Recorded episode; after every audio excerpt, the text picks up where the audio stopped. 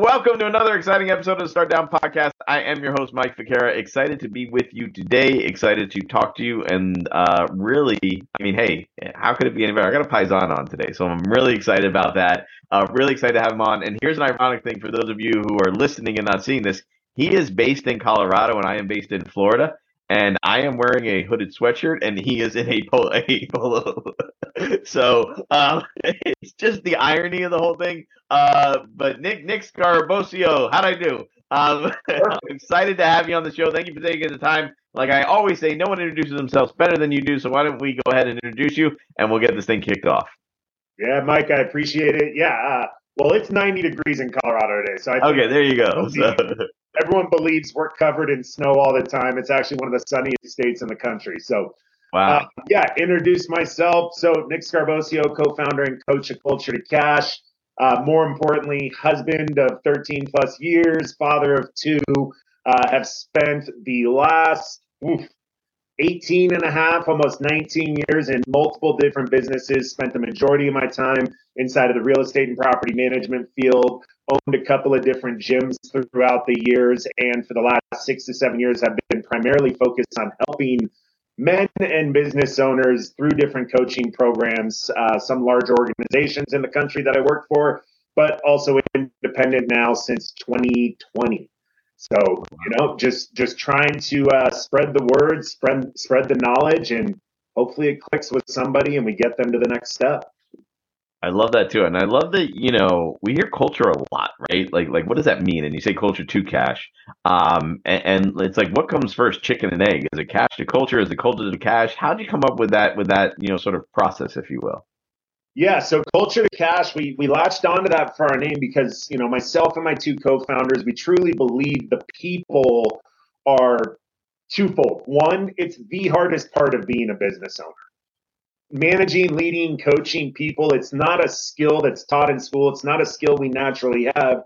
We have to learn the hard way. So, A, it's frustrating. So we we start this story in our head of people are the problem. Like, man, if I just didn't have employees or if I had better employees, like everything would be fine. And it's not true. You can't scale and grow without people. You're only one man or one woman.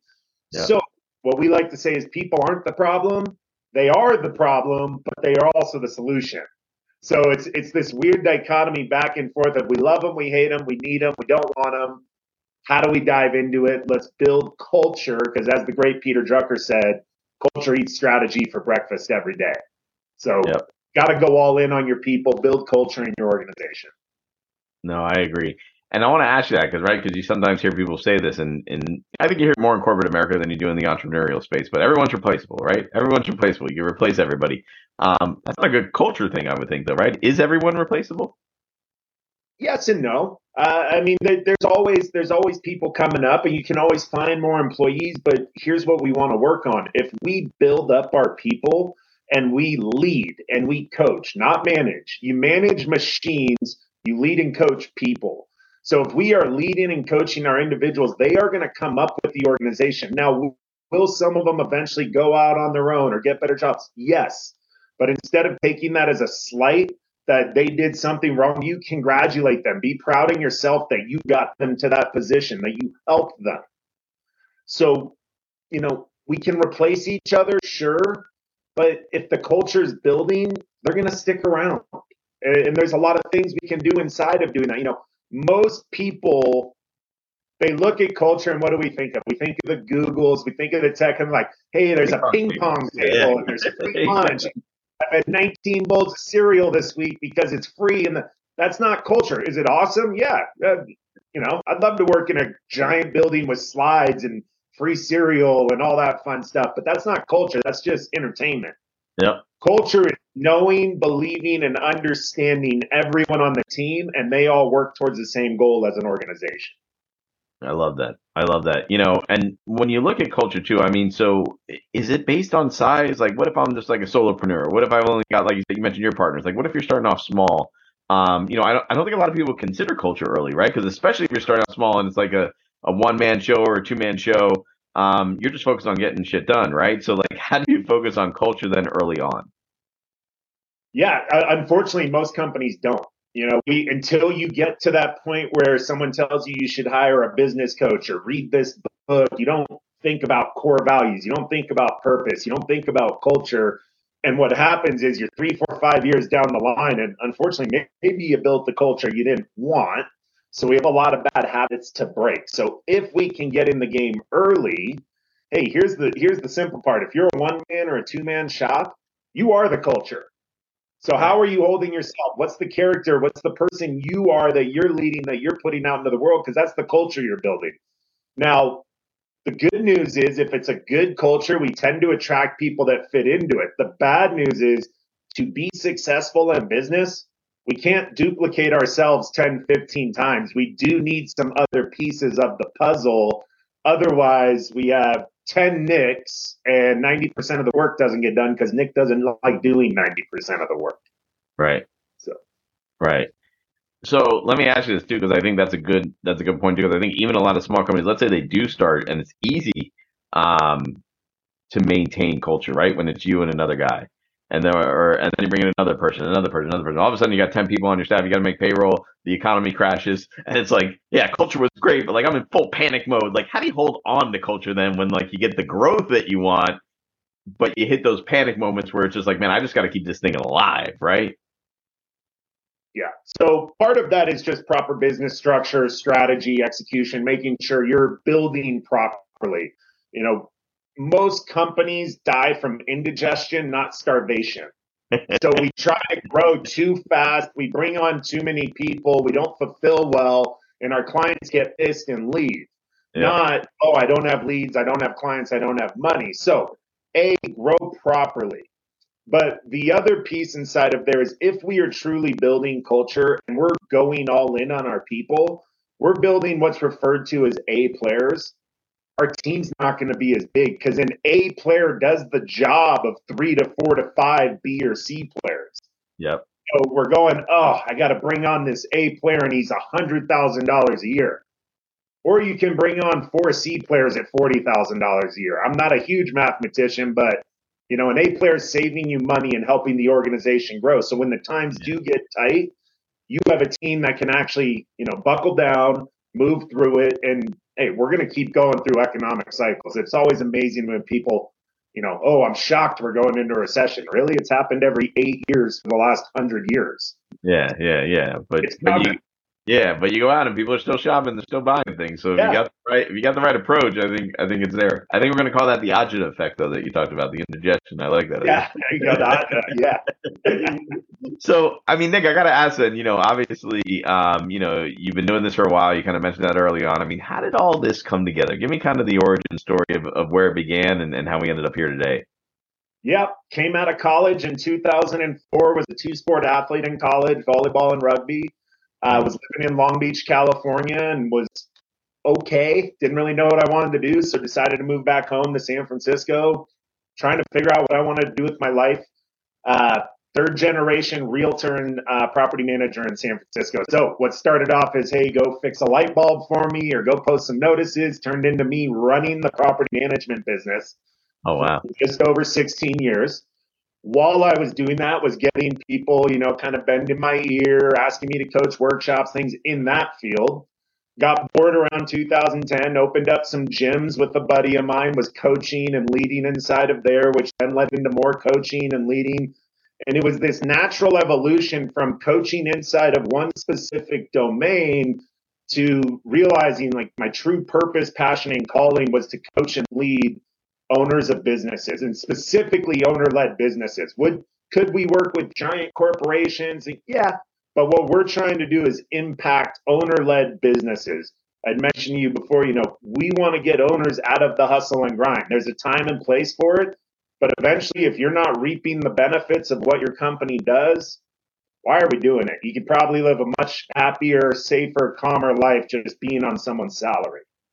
Yeah. So, as this thing grew, uh, was fortunate enough to not only be exposed to a lot of great mentors and colleagues, uh, but got partnered up with my two partners. And, you know, we have a methodology and culture to cash that we believe wholeheartedly in because we've seen it work for us. We've all built and exited our own businesses. We've helped over 80 plus different companies in the last six years. I mean, it's it's really come together for us. So I think it's just uh, it was dumb luck and fate to get to this point. Yeah, yeah. I always say that to be a great entrepreneur, you got to be smart, dumb, and lucky. Um, yeah, yeah. like all all three of those things need to fall into place because if, if not, uh, you're not going to be able to grow. You know, I want to talk a little bit about something, and because I think it's going to segue to something else. But you mentioned kind of being married for 13 years. You're a father. Um, you know, and, and the hustle and grind culture, and and all that, and culture within a business. I mean, how how did being a dad though impact a lot of the decisions you've made to look at this culture to cash situation?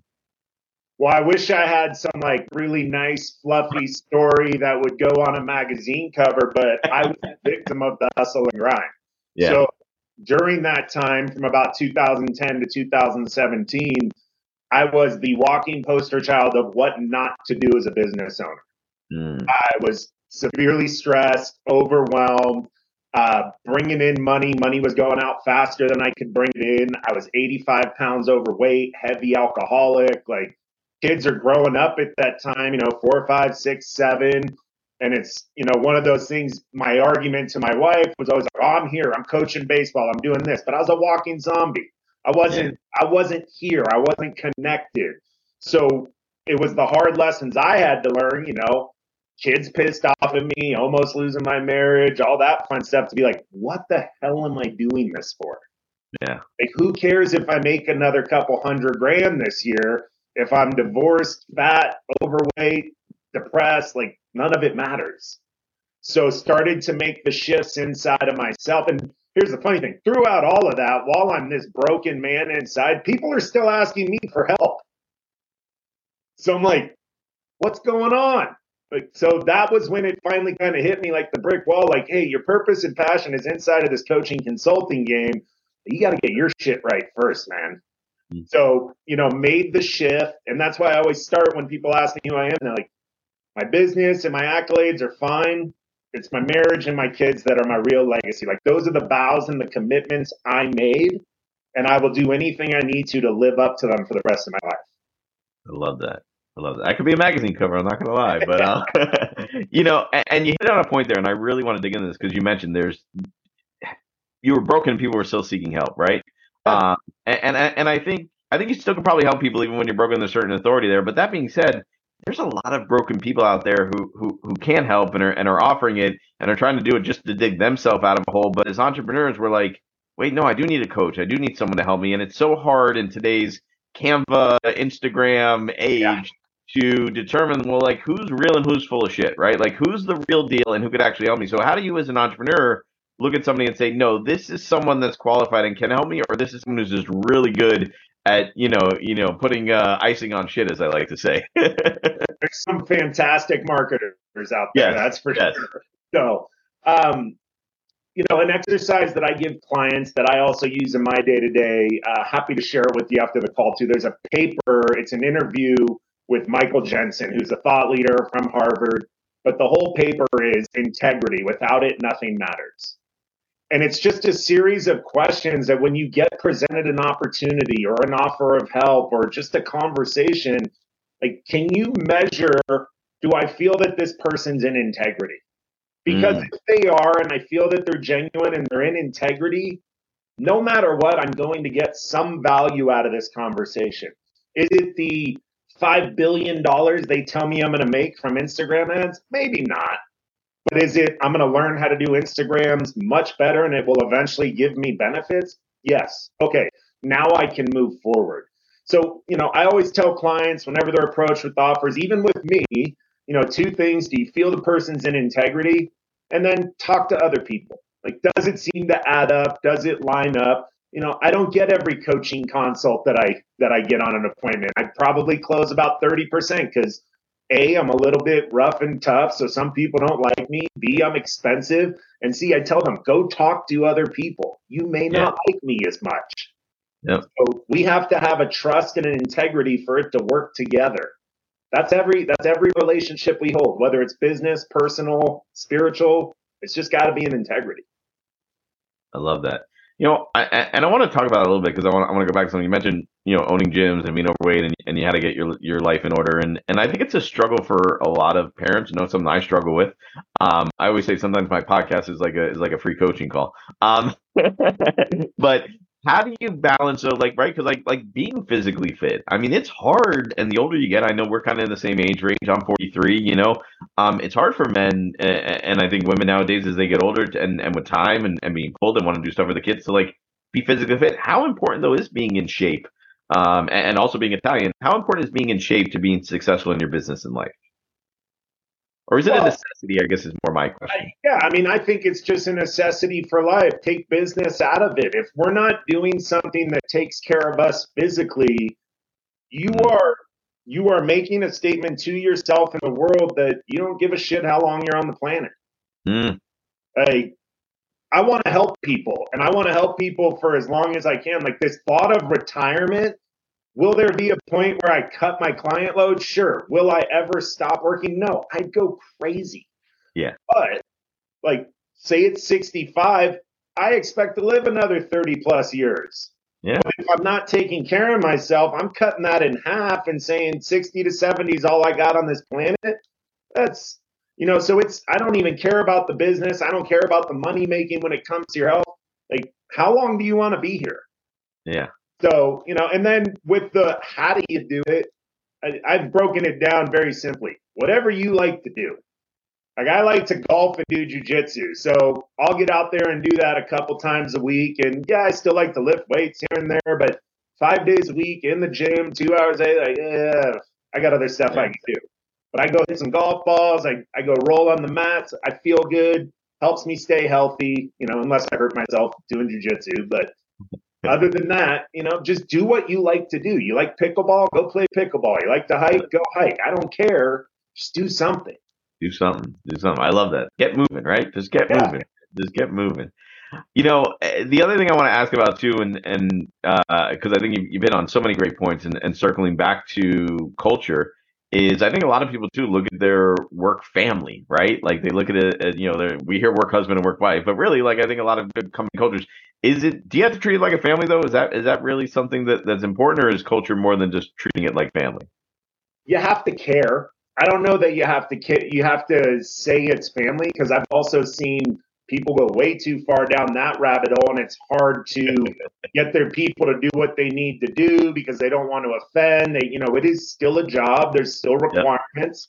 Yep. um, but the key to leadership is just that your people actually know you give a shit. Mm. that's it. Like even if you don't know what you're doing your people can know you don't know what you're doing but if they know you care about them and the business they'll give you everything they got yeah. And I think we're seeing that in the current shift in the marketplace with, you know, everyone called it quiet quitting and everything that's going on. I think those are just symptoms of a generation that's realizing, hey, work is not the be all end all. We're not in the 60s, 70s, and 80s anymore where it's just manufacturing, show up, do your job, go home, get your gold watch at 60 and call it a day. No, work is a part of my life. It is not my life. So I want to be somewhere that I know cares about me, that gives a shit about me. Now, if I have to make 10% less this year, I'm okay with that. I'm not going to go to the organization that'll pay me 15% more, but treat me like a piece of a machinery. Right. Right.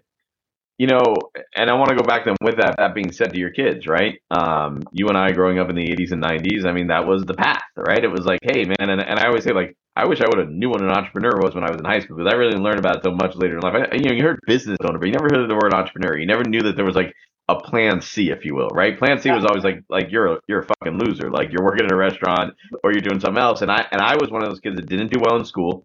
I watched my friends go away to college. I stayed back at community college and got a job and, you know, sold cell phones at Circuit City when they were a penny and waited tables at night and tried to pay for college. Like I, I really did grind it out before I knew what I was doing. Um, but as a father, it's funny. I went to my son's open house at his school, and he's in like all AP classes. I came back, and I was like, I was like, Michael, I'm overwhelmed. I don't. Yeah, yeah. How you're not? And I'm like, and they kept saying, well, this is good. They're gonna get college credit. You know, they're college ready. And I'm like, and I was talking last night. I'm like, well, what do you want to do? You know, like, you, you know, because there were some things, and I'm like, well, if you want to go to college, not go to college. I said, you know, he goes, no, I think I want to go. But how are you raising your kids though with that idea of getting more of a cultured career than just a, a really great job, right? Like like how did you manage that? How do you manage that as a parent with them? Yeah, I mean, much to my wife's dismay, as I try to take a step back. I mean, I've told my kids multiple times, like, hey, if you don't want to go to college, don't go to college. Yeah. Like, if you want to be a doctor or a lawyer or an astrophysicist, yes, you will probably have to go to college. I don't think uh, you can get an online degree for those things. But if you don't know what you want to do, take a year, go, you know, go try a trade. Hey, I tried plumbing. I absolutely hated it. All right, next thing. Yeah. So it, it's more following purpose and passion, and that's why I do now what I am doing is it is to not only help owner-led businesses, but it is me pursuing my purpose and passion to create for them to do the same. Like my daughter switches back and forth. It depends on the day or the week you ask her. Air Force pilot one day, vet the other day, and I'm like, yeah, both of them sound great. I don't know if you can do both at the same time. So, so what do we do to narrow this down? So it's uh, we're going to see a massive shift in the next five to six years. I, I truly believe, you know, the college curriculum approach as whole is going to get overhauled, but you know, just pour into them. Same the way, same way you would with your employees. Just show them that you care, give them opportunities to grow and learn, and watch how it benefits you. Love that. Love that. That is a great that is a that is a great piece of advice there. I think from parenting and business, right? And I think um, so many of us try to do the opposite, right?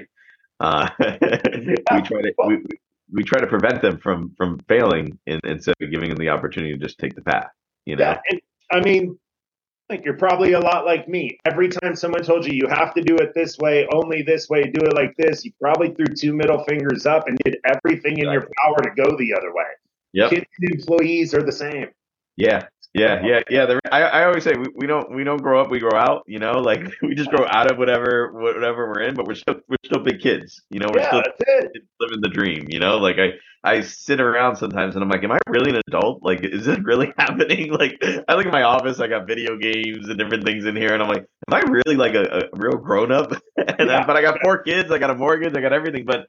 I think the key is the key is having fun, and I know you mentioned culture is more than just fun, though. Uh, but how do you have you know bring fun into the culture of your business and do it in a balanced way beyond the ping pong table? Yeah, I mean, so it depends on your organization. You know, whether you're remote, you're hybrid, you're in person, you know, who are your people, understanding them. You know, one of the things we help our clients with is every hire that comes in or every current team member, we do profile and personality index assessing. We have a report we get out. So I know when I talk to Mike, he's this type of personality. I know how to connect. I don't just go give Mike a hug when he might not be into that kind of thing. So, so one, understand your people, and then two, again, it shows that you care. A, a great example, a client of ours, uh, industrial steel manufacturer out of Arizona. It's been averaging about 118 degrees this summer. 80% of their jobs are outdoors. They had an ice cream truck show up. Did does it was it a big ticket item? No, it probably cost them like 500 bucks for their entire team. But it's just that thought of like I'm out in 118 degree weather. My owner not only sees that I'm there, but he's going, "Hey, what can I do to make it a little more comfortable today?" I love that. You know, so it's there are the fun times, the ping pong tables, the cereal, but it's then got to be back ended with: Do you know your people, and do you have systems in place to help them level up? I love that. I love that. That's awesome. That's awesome. Well, Nick, this has been an absolute blast. I do have a lot of questions uh, that I could probably still ask you. Like I said, it's something that just becomes a coaching session. I feel like you're wealth of knowledge. I love that you and I are in similar spaces as well. Um, so I definitely want to have you on the show again because I feel like we could go a whole nother you know hour if we really wanted to. But I do have some questions to ask everybody at the end of every show, so I hope that's okay. There's no wrong answer. They're kind of rapid fire, um, and and uh, we'll go from there. Is that all right with you? Yeah, go for it. All right, iPhone or Android? iPhone, All right, Mac or PC? Mac, My guy. Um, all right, Google Drive or Dropbox? Google Drive. Google Drive. Okay, okay. And then a book recommendation for the audience. I see a bunch back there, so I'd, lo- I'd love to hear your book recommendation. Ooh. Um, well, we're talking culture, so it's a, it's not that old, but it's an oldie but a goodie. Uh, if you are a business owner or on a leadership team and you have not read Five Dysfunctions of a Team by Patrick Lencioni, it is not only a well written book that's easy to read, it's foundational to having actual conflict resolution and getting results. Nice, nice. I love that. And a podcast recommendation. Uh, I mean, I'm geeking out like most of the world right now on Alex Hormozi. I mean, yeah. just puts out so much quality content for free. Yeah. That's awesome. That's awesome. I love that. All right. And if people want to geek out on you and find out more about you and, and connect with you, what's the best way for them to do that? Yep, culture2cash.com. That's all spelled out, no numbers inside of there. And then all the social media platforms. Uh, just my last name, Scarabosio, will pop it up. There's not many of us running around on this world. Uh, so you, you will find it, but we're on all the major social platforms. I love it. I love it. All right. Well, I appreciate you being on, Nick. Thank you so much, guys. The best way to show thanks to Nick for being on the show is going out there and following him uh, and connecting with him and dropping him a line and letting him know you saw him on the show. Uh, and I thank all of you for listening. So for more great episodes like this, to startdown.com. For more about me, MikeFicara.com, and I will see you on the next episode.